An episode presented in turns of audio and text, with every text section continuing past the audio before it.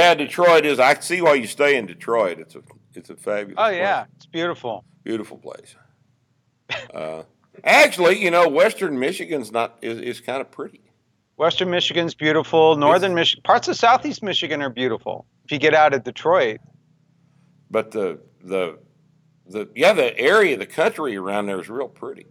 Yeah. The, oh, the yeah. problem Beautiful. is the is the is the Democrats running the motherfucker to tax you out of existence and make it a hellish nightmare to stay there. I was uh, amused by the Flint, Michigan water crisis recently. That was uh, that was kind of funny, really. Year and a half, these people are drinking this water, and nobody in the administration thought it necessary to tell everyone except their own immediate family. Their immediate family were drinking boiled bottled water for a year and a half, and everybody else is just lead. That's great. God almighty.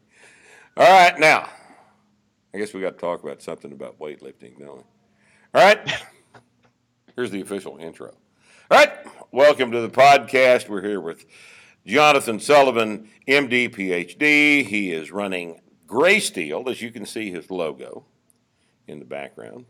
Gray Steel Strength and Conditioning in Farmington Hills, up in the great state of Michigan. And uh, we're going to talk to Sully today about uh, just first one thing, then another. What's going on? What's going on? Yeah, what's, what's, that's the way we start conversations here in Texas. Hey, what's going on? This gives you an opportunity to say, oh, you know, not much. Uh, everything's no, fine here. What's whole, going on with you? A whole I, bunch of stuff going on. What's going we on? Got a whole bunch of stuff going on. Well, tell us about so, it. So um, this is uh, this is my gym, Gray Steel. It's a it's a three rack operation with a Olympic platform in Farmington, Michigan, as you said, and um, it's a growing strength and conditioning practice, a starting strength gym. Thanks to you. And Do uh, uh, we get to send Rogue an invoice for the advertisement? Sure, go I mean, ahead. Look behind you, right? You, you say yep. It's a, that's in perfect focus, by the way. Right, your hair is out of focus.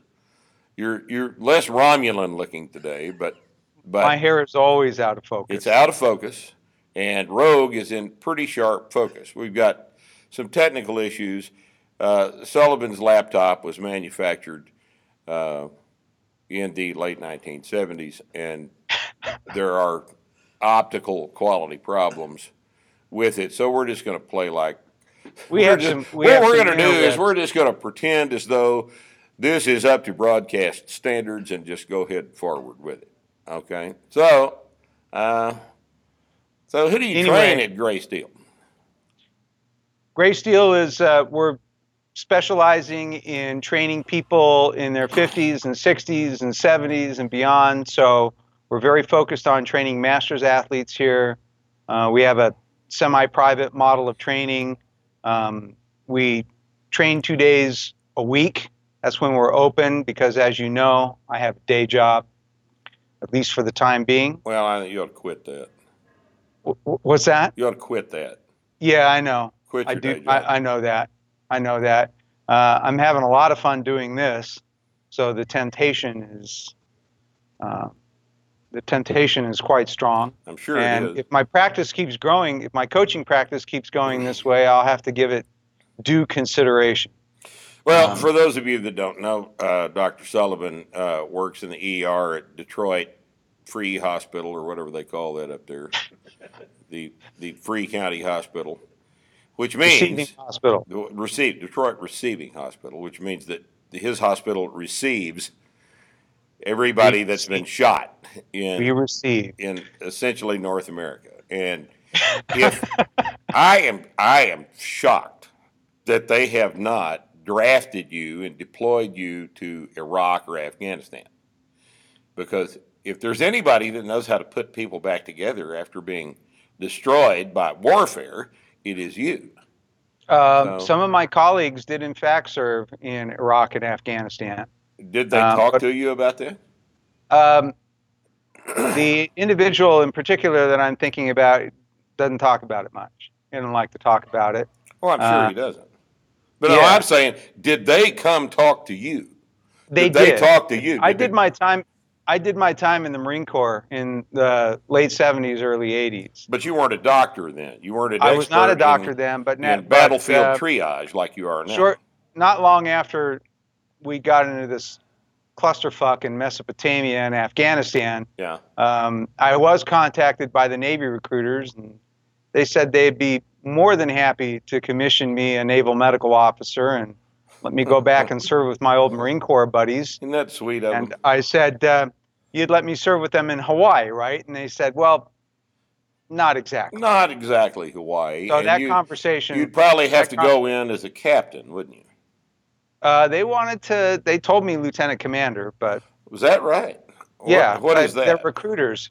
Recruiters. Yeah. I don't know Navy rank. What is Navy rank? Lieutenant commander. Is that the equivalent uh, of lieutenant a. Lieutenant commander is like a lieutenant. That's like colonel. A captain, isn't it? Uh, no, it's like a major. Commander is like a lieutenant colonel, and uh, captain's like a colonel. Huh. So. Yeah. Well, but that, well, that's a little better than they normally do. As far as yeah. I know, medical personnel that come in as a, a I, I better shut up, I don't know, but I, I'd heard that captain is what they give you when you come in, just out of college as a doctor, captain, is that right? Generally speaking, yes. Sometimes uh, major, depending on how bad they want you. Well, yeah, at that point I wasn't like green out of medical school either. So right. I had I had some credentials, and uh, I had some military experience, and um, well, you'd be a keeper. Let's face it.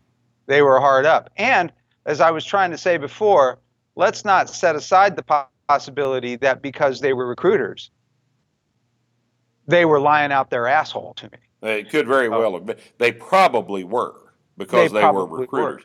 Were. Recruiters being famous for that. Yes. They're they're not the most forthright of individuals. Um, people in the military. Right. No.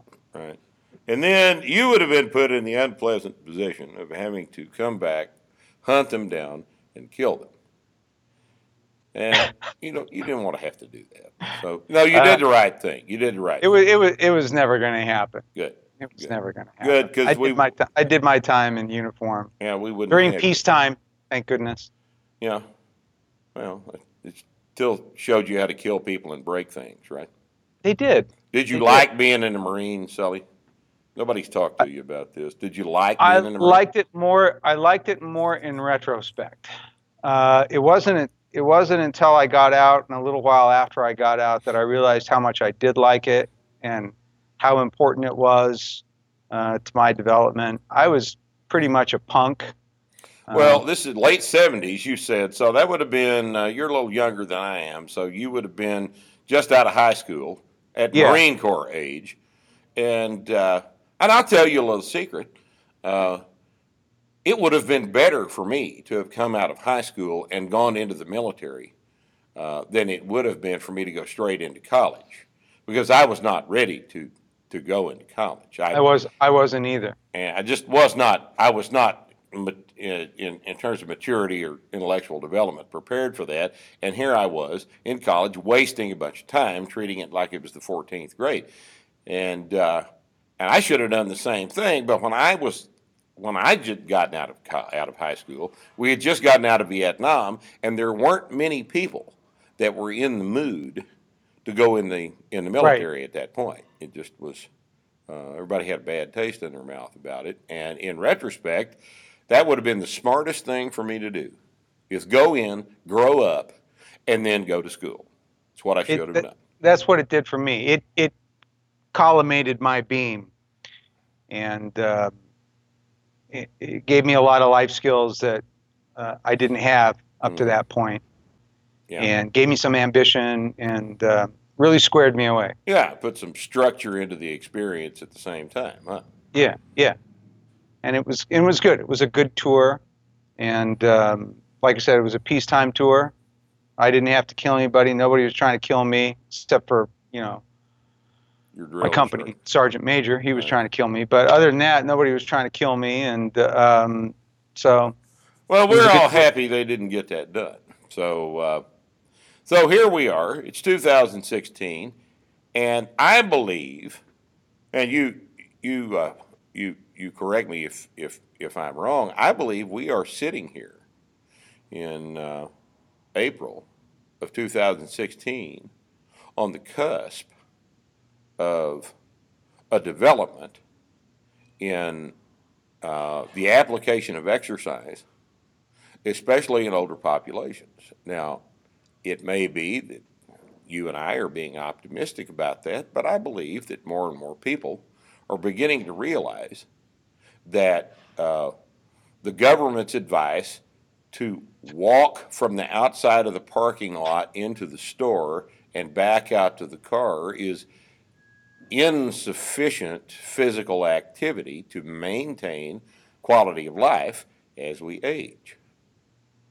And yeah. uh, let's uh, let's talk about that.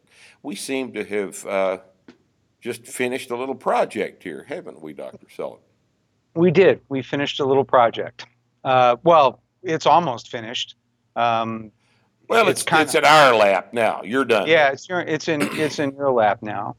Um, you and Asgard um, commissioned uh, Andy Baker and myself uh, to produce um, a volume on training for older adults, strength training for older adults. And Andy and I have been working hard on this for, what has it been, three and a half years? Well, that's probably an exaggeration. I think a year and a half. You guys have been no. actively writing it for a year and a half. It's taken you longer than that? Yeah, yeah, Holy yeah. I think, we, I think Good Lord, I that's, think been that's a at long it. time. I think we've been at it for, well, I've been at it for three years. And um, there's a funny story um, that... Um, I'm not going to share in this forum, but uh, Andy came on. Andy came on about a year and a half, two two years ago, because you commissioned us separately to do the same project, and then I thought you weren't going to share that.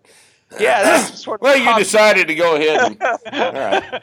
and then, so then we uh, we we integrated. We integrated, and I think we pro- I think we have produced something that is greater than the sum of its parts. Well, do you understand what I did there? I was I was lying to both of you. I, I, what I said was, is Baker, really nobody's nobody's even attempted to write down all these programs for older people. And I told you, Sully, nobody's ever talked about the theory and reasoning behind why we ought to do weight training for older people. And so, thus, I built a high level of enthusiasm in these two individual efforts. And then, like a craftsman, I melded them. Annealed. You annealed, annealed the two alloys I melded together, right? them, to, welded, melded, reformed into a fiery hot blade of yeah, precision and accuracy and information. Fucking master plan. Absolutely. The way you planned it from the beginning. Yes. That's the From exact, the very fucking beginning. Exactly what happened. So I'm, I'm glad we didn't reveal anything too uh, embarrassing. So anyway, anyway, anyway the, the, the final product, uh, amazingly enough, is uh, is quite a piece of work. It's going to take us, due to the uh, advanced nature of this text, it's going to take us a little bit of time to lay it out because it has to be done correctly. And uh, Steph, Doctor Bradford, who who produces all of the uh, layout paste up you see in the books, and who produces the excellent website and the excellent Kindle versions of all these books that all, amazingly enough, work perfectly well on Kindle readers. She's a, a meticulous individual, and when this book is done, uh, it is going to be the only thing in print of its nature. Serious training approach to exercise for older people. And Uh, the thing's very heavily footnoted, it's heavily annotated, all of the studies are right there for those of you skeptical people to, to, to ver- verify that the statements made against. And as a result, I think what you'll find is, is that uh, there is a new sheriff in the county uh, with respect to uh, how to deal with being sixty-five. And uh, I, it's, this is going to make a big difference. This is going to make a big. It's going to be very difficult to refute. A, it's going to be very difficult to refute, and B, it's going to be amazingly easy to implement, both of which are terribly important components of this thing. And both of which we was is exactly what we all wanted to accomplish with this project. We wanted to, we want, first of all, we wanted to end the argument and just say, you know, this is why, and uh, basically overwhelm people with our argument for why it is uh, that a barbell-based approach to strength training is the exercise prescription for aging adults yes. in the twenty-first century, um, to give them uh, uh, an idea of what, what kinds of equipment they're going to need, what kinds of exercises they're going to do, what kind of resources they're going to need, give them an overview of the exercises, and an incredibly in-depth examination of how those exercises are used uh, in a strength training program or exercise prescription, depending on how you want to look at it, Uh, for people in their forties, fifties, sixties, seventies, eighties, and beyond. And uh, Andy and I are were really proud of what we what we accomplished, and um, we think it will be the definitive text uh, on training for health and for strength and for function for older adults. I don't think there's any thinking about it. I don't think there's anyone that's ever approached it at this level. No one has ever approached it at this level. Hell, the, the previous treatment was in practical programming, and that consisted of uh, five or six pages. And uh, that was far beyond anything that had ever been written about. Right. And here we've got an entire book. And in a nutshell, uh, probably the, the, the best way to condense uh, a little blurb for the book is that the process of stress, recovery, and adaptation applies to all living things, including sixty-five-year-old people. And if we correctly manipulate these variables, we produce a healthier organism by correctly manipulating a disruption in homeostasis and correctly designing recovery strategies and correctly programming this model for continued linear increases in strength. We produce linear increases in strength, and strength is the best thing. So, that's, do you have anything to add to that? Is that concise? Yeah, that's that's exactly what we're doing. Yes. But I think the the the sort of tack that we take with the whole book is that when we're doing this, we're doing a kind of medicine. We're implementing an exercise prescription.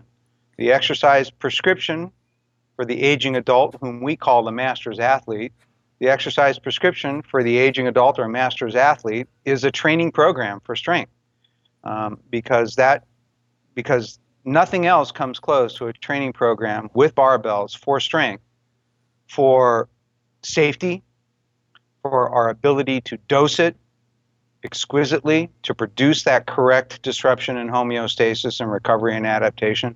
Nothing else is as comprehensive because, as we've made the argument many times before, strength brings power, it brings along endurance, it brings along mobility and balance and body composition and all of the general fitness attributes. Um, nothing else comes close in terms of addressing what we call the sick aging phenotype and the, de- the general depredations of aging. And nothing else is as simple and efficient Um, and can be done in, you know, such little time with so few exercises. Um, so nothing else with, even with comes such close. Inexpensive tools. And yeah, with, such inexpensive with, with and, such inexpensive tools. Exactly. I mean, this is a this is a terribly uh, important component of this that I think that that even you and I overlook sometimes. Uh, if you look at uh, uh, modern uh, physical therapy clinics that are that are devoted to uh, dealing with the inevitable problems of physical deterioration. Uh, we see facilities that have spent half million or a million dollars of somebody else's money on on this equipment, right? Yeah. Our barbells, even really expensive barbells, are uh, a tiny fraction of the expense of these things. And with money coming into question more and more as an important part of the equation, Barbell training, not only is it more efficient in terms of the results it produces, it's a more efficient way to spend the money that we are going to dedicate to solving a problem. It's it just, they work better and they're cheaper. And those of you that are still on the fence about this uh, are going to have the case made for you very, very shortly. And uh, they're also more that. economical because, unlike all these other implements, they actually work, and because they work, they actually get used. They don't right. gather dust somewhere, um, uh, like uh, the you know you're you're talking about the thing that you fold up and put under the bed and never gets used. So think about how much money Americans have spent on exercise implements that are gathering dust in closets and garages and basements and attics and things like that. Barbells, I haven't had anybody um, come in here and start training with us of any age um, who hasn't been amazed at yes. what happens here. Amazed. At so what happens. Barbells, the thing about barbells is, is they work, and they work fast, and so they get used, which right. also makes them a more economical and powerful implement. Well, it certainly makes them a more economical uh, place to spend money than a gym membership in an eighty billion dollars facility that's full of machines that a person in the demographic that we're talking about won't use because, A, they don't work, B, the social atmosphere is intimidating to them, and C, if it doesn't work, and if negative feelings are associated with going there, you're not going to go.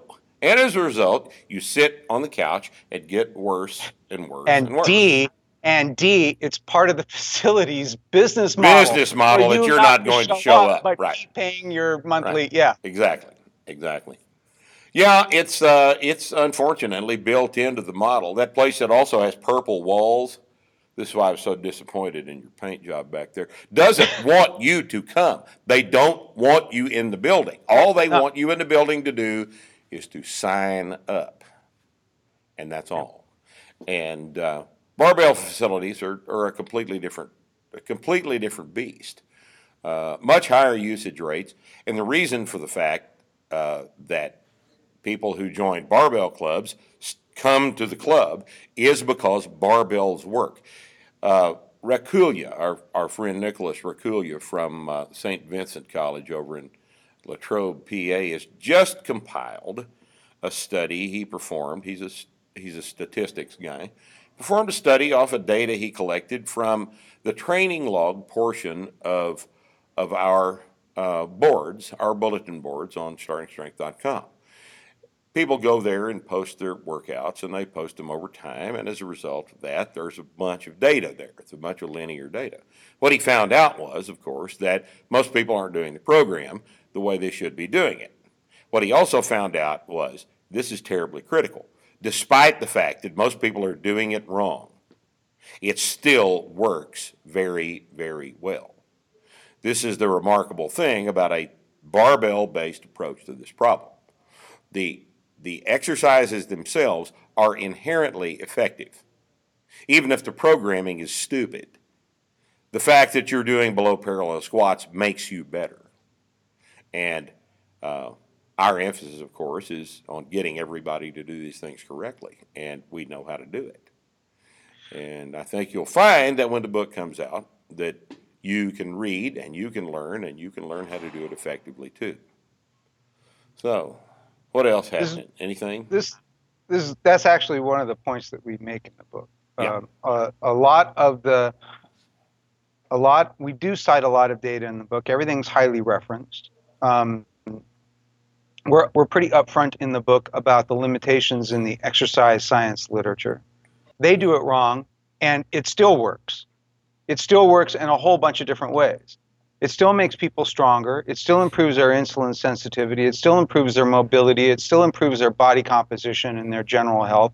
Um, so most of the exercise science literature is using what I call low-dose exercise medicine, right? Low-dose strength training medicine, mm-hmm. and it still works. So imagine how much is... so people are using homeopathic doses of strength training medicine, and it still works. Imagine what happens when you use the medicine at its full dose with the proper route of administration and the proper programming, the proper therapeutic targets. Um, then you've got something that's really, really powerful on your hands. And, and that's uh, exactly what the book is about, is why, how, all of this this properly dosed strength training works so much better than low-dose exercise. And uh, I think you'll find that when the book's out, we make quite a case for this. Uh, Sully, sure do appreciate you being with us. Uh, book will be out. Those of you that are wondering, don't ask me about it on the board. We'll let you know well in advance. It'll be this fall sometime. Uh, it's going to be a complicated project to get the photographs all correct and get it all laid out, pasted up. Get it to the printer, get it back from the printer, get it up on Amazon and our store, and generate the Kindle edition. This will be a it's a it's a big project. So we'll get it to you just as quickly as we can. In the meantime, we'll keep you posted about the progress of this at starting strength dot com. And Sully, have you got a website? Gray Steel, G R E Y S T E E L dot org. Gray Steel dot org. And if you are in the Detroit metro area and you are over the age of fifty, Sully will talk to you. If you're forty-nine and a half, just wait, okay? Just wait. Help is on the way. Uh, get a hold of Sully and uh, and see what yeah, you can do. Come visit us. Come visit and uh, go visit Sully and, and get him out of the day job uh, a little ahead of schedule, if you don't mind. Thanks for being with us, Sully. Always Doctor, good talking to you. Doctor Ray. Jonathan Sullivan, our good friend in in the Detroit metro area, and we appreciate your joining us on the podcast. We'll see you next time.